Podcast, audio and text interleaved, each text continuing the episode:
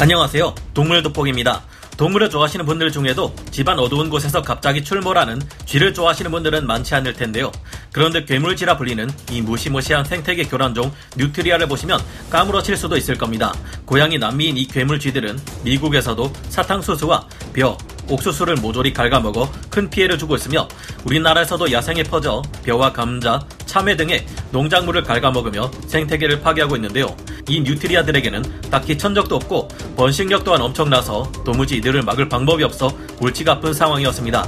그런데 한반도의 멸종위기 동물인 삭이 나타나 이 버릇없는 뉴트리아들을 잡아먹으며 정의의 철퇴를 가하고 있습니다. 덕분에 생태계 교란종인 뉴트리아는 점점 줄어들고 멸종위기였던 삭의 개체수는 늘어나 부활하는 일석이조의 효과가 나타나고 있는데요. 어떻게 된 일일까요? 자세히 알아보겠습니다.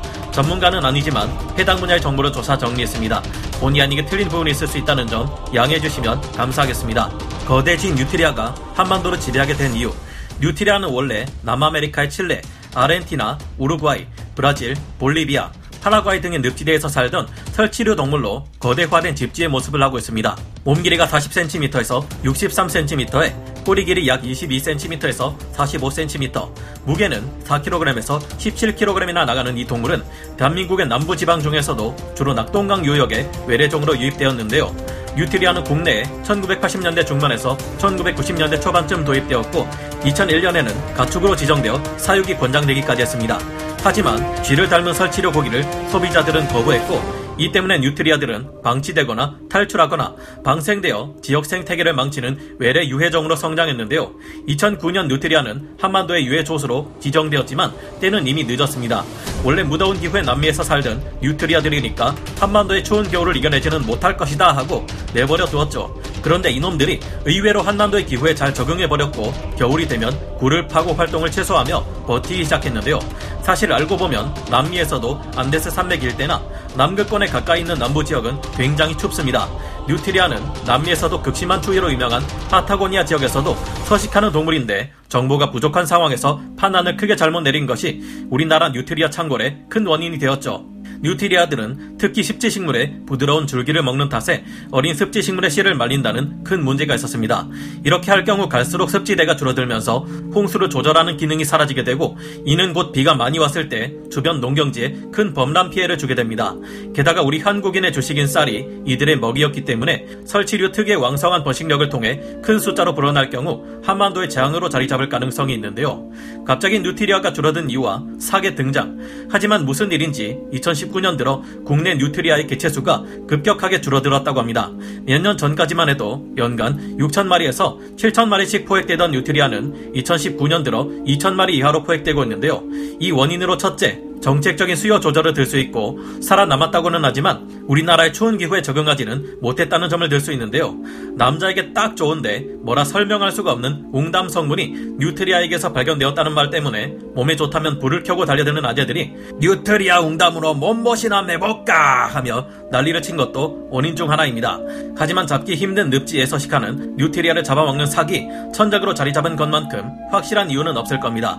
최근 들어 야생 포식자인 삭이 우포늪 주변에서 뉴트리아를 잡아먹은 흔적들이 늘어나고 있는데요. 우포늪 관리자들의 말에 의하면 삭이 뉴트리아를 잡아먹는 것을 여러 번 볼 수 있었다고 합니다. 틀에 걸려있는 뉴트리아를 뜯어먹고 있는 장면이 종종 발견된다고 하는데요. 삭의 분면에서는 아메리카 비버의 디엔에이가 추출되었는데 이는 유전자가 비슷한 뉴트리아의 것으로 추정된다고 합니다. 이천십구년 환경부 낙동강 유역 환경청에서 발간한 우포늪 삭 서식지 특성 및 먹이원 분석에 따르면 삭이 뉴트리아의 포식자 역할을 하고 있다는 내용이 담겨있는데요. 우리나라의 삭은 멸종위기 이급에 처해 있는 동물로 일반 고양이들보다 훨씬 강인한 힘과 사냥 능력을 가지고 있습니다. 삭은 다른 말로 살쾡이라고도 부르는 우리 한국의 고유 포식자로 고양이를 많이 닮아 있는데요. 삭은 몸길이 오십오 센티미터에서 구십 센티미터, 꼬리 길이 이십오 센티미터에서 삼십이 점 오 센티미터에 몸무게가 팔 킬로그램에서 십삼 킬로그램 정도 되는 덩치를 가져 일반적인 고양이를 닮았지만 훨씬 큰 포식자입니다. 개와 늑대의 관계가 가까운 것과는 달리 삭은 고양이와 의외로 관계가 먼 동물인데요. 삭은 선사시대 이전부터 한반도에서 살아온 터줏대감이고 현재 우리가 보고 있는 고양이들은 실크로드를 타고 서역에서 들어온 외래종이라고 합니다.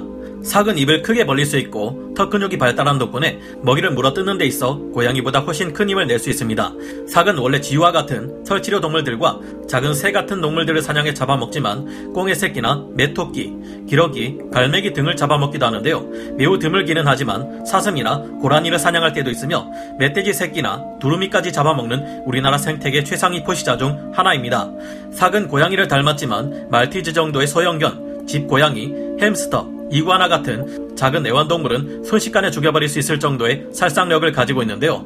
삭은 다른 고양이과 동물들과 다르게 물을 좋아해서 하천 주변에 주로 서식하는 특징을 가지고 있습니다. 그런 삭에게 늪지에서 생활하는 뉴트리아가 딱 걸린 것입니다. 하지만 처음에는 뉴트리아가 걷잡을 수 없이 번져나가다가 이제서야 삭이 뉴트리아의 천적으로 자리잡게 된 이유는 뭘까요? 삭이 멸종위기에 처했던 이유와 부활 가능성. 삭은 원래 천구백육십 년대까지만 해도 대한민국 땅에서 매우 흔하게 볼 수 있는 맹수였습니다. 그런데 천구백칠십 년대 들어 사람들이 삭의 먹이인 쥐와 벌레 등을 잡는데 살충제와 쥐약을 굉장히 많이 사용하기 시작했는데요. 이 같은 열풍이 불자 쥐약을 먹고 죽은 쥐를 섭취한 삭까지 함께 죽어버렸고 그 결과 엄청난 숫자의 삭이 희생되었다고 합니다.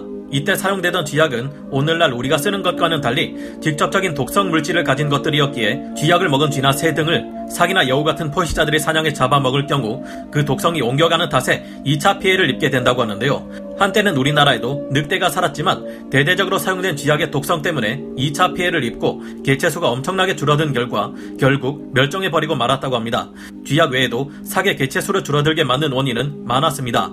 지속적인 산간지대와 오지의 개발로 삭들이 살아가야 할 삶의 터전이 점점 더 줄어들어갔는데요. 자동차들이 달리는 도로를 건너려다 로드킬을 당하는 삭들도 생겨났고 운 좋게 멸종되지는 않았지만 삭은 멸종위기 야생동식물 포유류 이 급 보호종으로 지정되기에 이르렀습니다. 거기에 길고양이들의 숫자가 점점 더 많아지며 삭들은 생태 지위마저 고양이들에게 내어주게 되었는데요. 고양이들은 삭보다 덩치가 작고 힘도 약하지만 적응력이 워낙 뛰어나며 개체수가 워낙 많다 보니 삭이 당해낼 수가 없었다고 합니다. 이처럼 멸종위기에 놓인 삭이 뉴트리아 덕분에 개체수를 회복하고 있다고 하니 참 아이러니한 일인데요. 삭은 늑대나 호랑이 같은 큰 포식자들과는 달리 서식 환경이 그리 까다롭지도 않고 무엇보다 적응력이 강한 동물이기에 자연 환경이 잘 보존되어 있는 시골 지역의 털을 잡고 잘 살아간 경우도 적지 않다고 합니다. 이런 지역 자체가 지금은 흔치 않아서 여전히 삭은 멸종 위기에 놓여 있지만 지금처럼 뉴트리아를 잡아먹으며 꾸준히 개체수를 늘려가다 보면 언젠가 급격히 개체수가 증가해서 원래대로 복원될 가능성도 있다고 하는데요. 삭은 예부터 한반도 땅에서 살아온 토종 맹수이고 조선시대의 민화나 그림 등 많은 기록에도 남아있는 만큼 원래대로 부활해 다시금 한국의 위협적인 포식자로 자리 잡아주었으면 하는 바람이 생기네요. 삭과 담비, 너구리와 같은 포식자들이 많이 늘어난 한국 땅은 뉴트리아 같은 외래종이 함부로 침입해 훼손시킬 수 있는 곳이 아닐 테니까 말입니다. 처음 우려했던 것과 달리 국내에서 뉴트리아가 지나치게 퍼져나가지 않게 된 이유에는 삭 외에도 다른 천적들이 차고 넘치기 때문이라는 주장도 있습니다.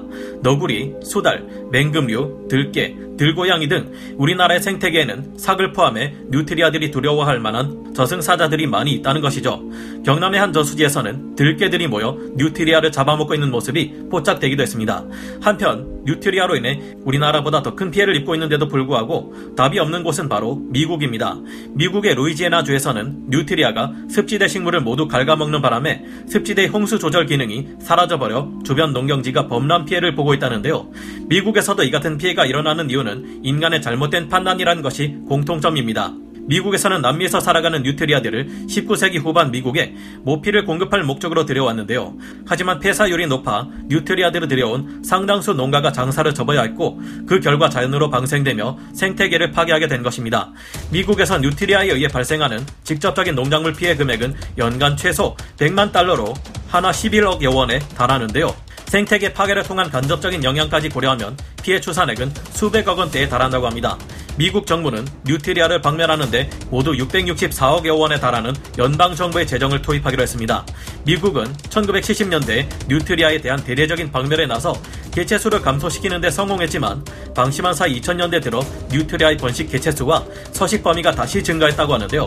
이를 보아 우리나라 또한 여러가지 방법으로 뉴트리아의 개체수를 줄이는 데 성공했다고 해서 안심할 수는 없다고 생각됩니다. 황소 개구리와 베스와 같이 해외에서 유입된 외래종은 완전히 사라지기보다 나름대로 적응하는 데 성공하는 경우가 많으므로 뉴트리아 또한 우리나라의 생태계에 적응해 그 구성원 중 일부로 자리잡을 수도 있기 때문이죠. 이럴 경우 사기나 너구리와 같은 포식자들이 줄어들 경우 언제든 뉴트리아는 다시금 왕성한 번식력을 토대로 한반도에 재앙을 가져올 수 있을 겁니다. 삭과 너구리 같은 고마운 우리 땅의 포식자들에게 고마움을 느끼고 어서 빨리 그들의 개체수를 원래대로 회복시켜 주어야 뉴트리아와 같은 해외 생태계 교란종의 대창고를 예방할 수 있지 않을까요? 오늘 동물 돋보기 여기서 마치고요. 다음 시간에 다시 돌아오겠습니다. 감사합니다. 영상을 재밌게 보셨다면 구독, 좋아요, 알림 설정 부탁드리겠습니다.